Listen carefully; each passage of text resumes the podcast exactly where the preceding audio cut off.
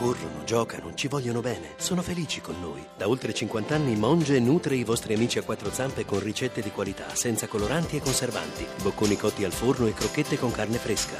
Monge, la famiglia italiana del pet food. Oracolo italiano.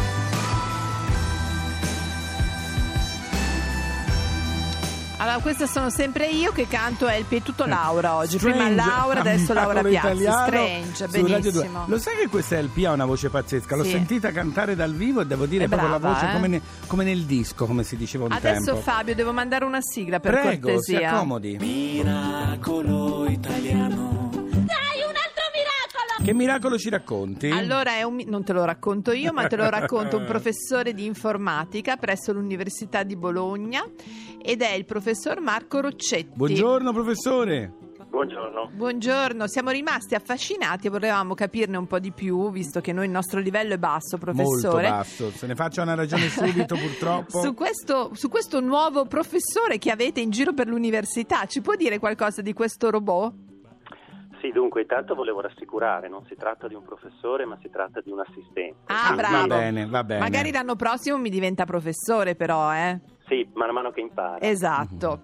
Perché il tema appunto è proprio questo, cioè siamo nel bel mezzo di un'ulteriore rivoluzione dal punto di vista delle tecnologie informatiche e si stanno affacciando queste intelligenze che sono in grado non solo, come è successo nei decenni precedenti, di costruire delle deduzioni basandosi su riflessioni di tipo logico-deduttivo, ma sono anche in grado di percepire, di sentire, cioè queste nuove intelligenze aumentano le loro capacità perché sanno comprendere quello che vedono, sanno dare un senso alle cose che sentono e sanno anche interpretare le cose che leggono. Quindi professore, non è che rispondono a delle domande preordinate, cioè rispondono mettendo insieme le quello che elaborano. È un passo avanti enorme, certo. No, la vera differenza sta proprio in questo, cioè nell'apprendimento, nel meccanismo di apprendimento. Infatti probabilmente avrete sentito, perché oramai si legge quasi appunto quotidianamente anche sui giornali, diciamo così, di larga diffusione, avrete sentito parlare di machine learning, di deep learning. Sì. La caratteristica appunto di questi nuovi algoritmi, di queste nuove macchine, di queste intelligenze che mano a mano che sono esposti a nuove esperienze apprendono e quindi cambiano il loro comportamento in funzione delle diverse esperienze che esse hanno avuto. Allora professore, però abbiamo anche tutti nel nostro DNA tutte quelle serie televisive, l'ultimo Westworld, dove alla fine i robot prendono il sopravvento, più diventano umani, cioè sembra sempre che finché sono macchine dove l'uomo comunque poi quando prendono il sopravvento e l'emotività alla fine insomma veniamo sovraffatti. Se invece qui siamo tranquilli. No, questo è un tema molto interessante, nel senso che se devo essere serio e siccome sono un professore devo essere serio. Sì, sia serio, sono io cialtrona. No, non mi permetto. Se devo essere, diciamo così, professionale, le dico che questo è anche molto interessante perché forse per la prima volta nella storia della scienza recente il dibattito, la discussione, voi ne siete testimoni, su queste cose inizia quasi all'inizio del processo, cioè non è che introduciamo le tecnologie nella società e alla fine ce ne lamentiamo, le discutiamo, no, come voi testimoniate col vostro programma, questo tipo di riflessione inizia adesso. Certo. Ed è così vero che inizia adesso che gli stati, le aziende, gli organismi sovranazionali hanno costituito dei comitati etici che decidono, che regolamentano, che pongono dei limiti al comportamento che queste nuove intelligenze, che da un certo punto di vista è vero, diciamo così, ci fanno un pochino paura, potranno avere. Quindi questa è la risposta seria, okay. Nel senso che possiamo stare tranquilli, nel senso che le regole le stiamo facendo noi umani, poi se come al solito facciamo delle regole sballate dopo sarà colpa nostra. Quindi scusi, per il momento lui è costretto a rispondere sempre la verità, lì si entra poi in una sfera ancora più complicata, no? Cioè un robot non può dire una bugia. Questa è una bella domanda, perché proprio nell'esibizione che abbiamo fatto recentemente in pubblico gli è stata rivolta la domanda: ma tu dici sempre la verità? E lui ha risposto, posso dire che cosa ha risposto? Sì. Ha risposto: la verità è una cosa così complessa, come voi io lo apprendo mano a mano che vivo, attivate sempre di più i miei circuiti e io sarò sempre più sincero. Ah, quindi è democristiano, il robot è democristiano. No, ma scusa un attimo. Democratico diciamo, no, mi fa impressione già la risposta, secondo me sta filosofo. Già prendendo il sopravvento, state ben attenti. Però invece è molto utile allora questo assistente però all'università. Sì, per ora immagazzina, oltre alla, diciamo così, alle sue competenze, chiamiamole native, cioè quelle che sono arrivate con lui stesso, ha immagazzinato competenze relativamente a due corsi di economia, in particolare finanza e strategia di impresa, e quindi su questi due corsi qui lui in persona, o diciamo così... Scusi, come si chiama lui? Bepper. Si chiama Bepper. Ok, quella B.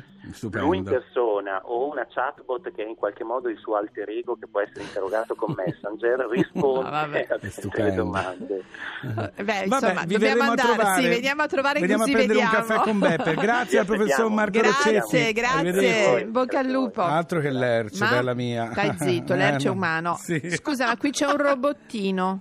Ho l'ordine di accompagnarvi sul ponte. Ah, fate pure. Io sto qui con un cervello grosso quanto un pianeta e mi chiedono di accompagnarvi sul ponte. Me lo chiamate un lavoro gratificante? Non direi.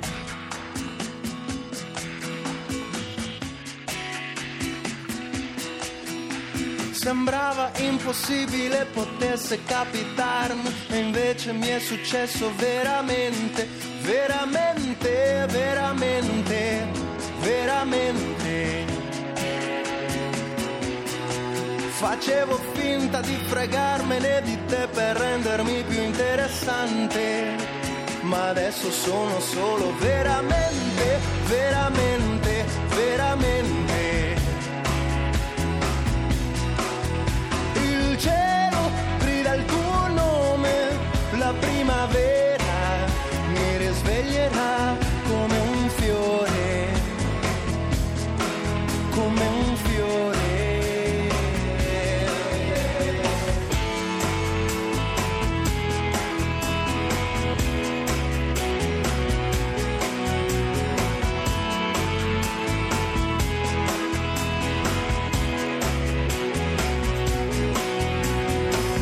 Imparare a mentire un po' più spesso, se mi volessi bene veramente, perché le maschere che che porti a volte sono più sincere, riflettono l'essenza, adesso stai fingendo. Veramente, veramente, veramente,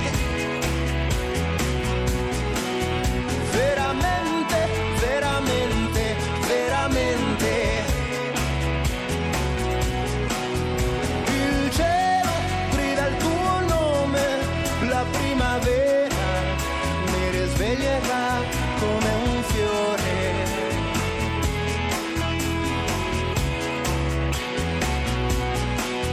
Fammi vivere una nuova illusione, fammi vivere una nuova stagione, fammi vivere una nuova illusione, fammi vivere veramente, veramente.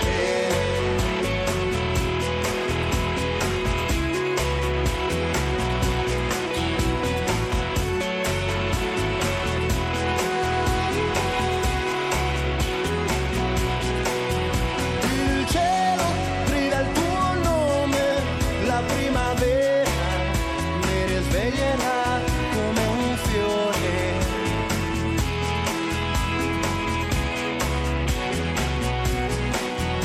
Sembrava impossibile potesse capitarmi, invece mi è successo veramente. Sì, sì, Mario Venuti, ti è successo veramente. Ma adesso è il nostro momento, mio di Lerch, perché Lerch ha trovato una notizia favolosa e un attimo ed per è proprio necessario che ce la dica, eh? No, è necessario, ma non solo, abbiamo una sigla, per cortesia. Sentiamo la sigla. Mille cene nel mio cuore di fiabe. Fabio?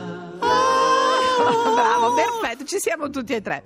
Allora, Lerch mi ha scovato questa notizia molto interessante. Sentiamo. Tu lo sapevi, Fabio, che una volta gli LP, i dischi, non avevano la copertina? Interessante. No. Molto bravo, interessante. Luca. No, non lo sapevo. Allora, non avevano la copertina, tutti avevano solo un foro circolare in cui si vedeva solo il titolo e chi aveva suonato nel disco. Sì, sì. Nel 1939 la Columbia Records mise in produzione delle copertine illustrate, senza foro centrale, quelle che conosciamo adesso praticamente. Certo. Allora, questo non ti dico quanto ho dovuto studiare il grafico 23enne e sudare Alex Steinweiss, sì, per convincere i discografici. Ma no, ma figurati, una spesa in più, ma bisogna pagare il fotografo, il grafico. E invece, cara mia, ti dico solo che avevano ragione loro e il grafico. E una nuova registrazione dell'Eroica di Beethoven, quindi neanche un disco così. Sai quanto ha venduto di più? No. Del 900%. Grazie felice alla copertina, hai capito? E quell'Ercio, questo dove l'ha trovata sta notizia? L'ha chiamato il suo amico. Vabbè, io non ho Fester, lo zio Fester. Allora, e per cui tieni conto che tra le più famose copertine che ha fatto questo grafico era quella di George Gershwin con Rhapsody in Blue. Te la ricordi? Pam pam pam pam. Bravo, pam, pam, bravo, bravo. Bravi, siete molto allora, bravi. Adesso ecco. Meno male, okay, grazie, che imbarazzo. Va bene, grazie, poco. Tra poco. Ok.